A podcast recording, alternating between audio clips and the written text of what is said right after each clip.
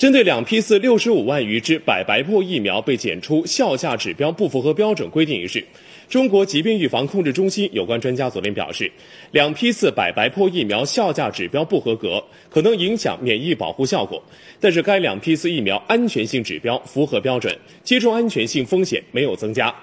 国家卫生计生委和有关省份卫生计生部门正在组织专家对不合格疫苗情况进行评估，根据评估结果将采取相应措施，妥善处理。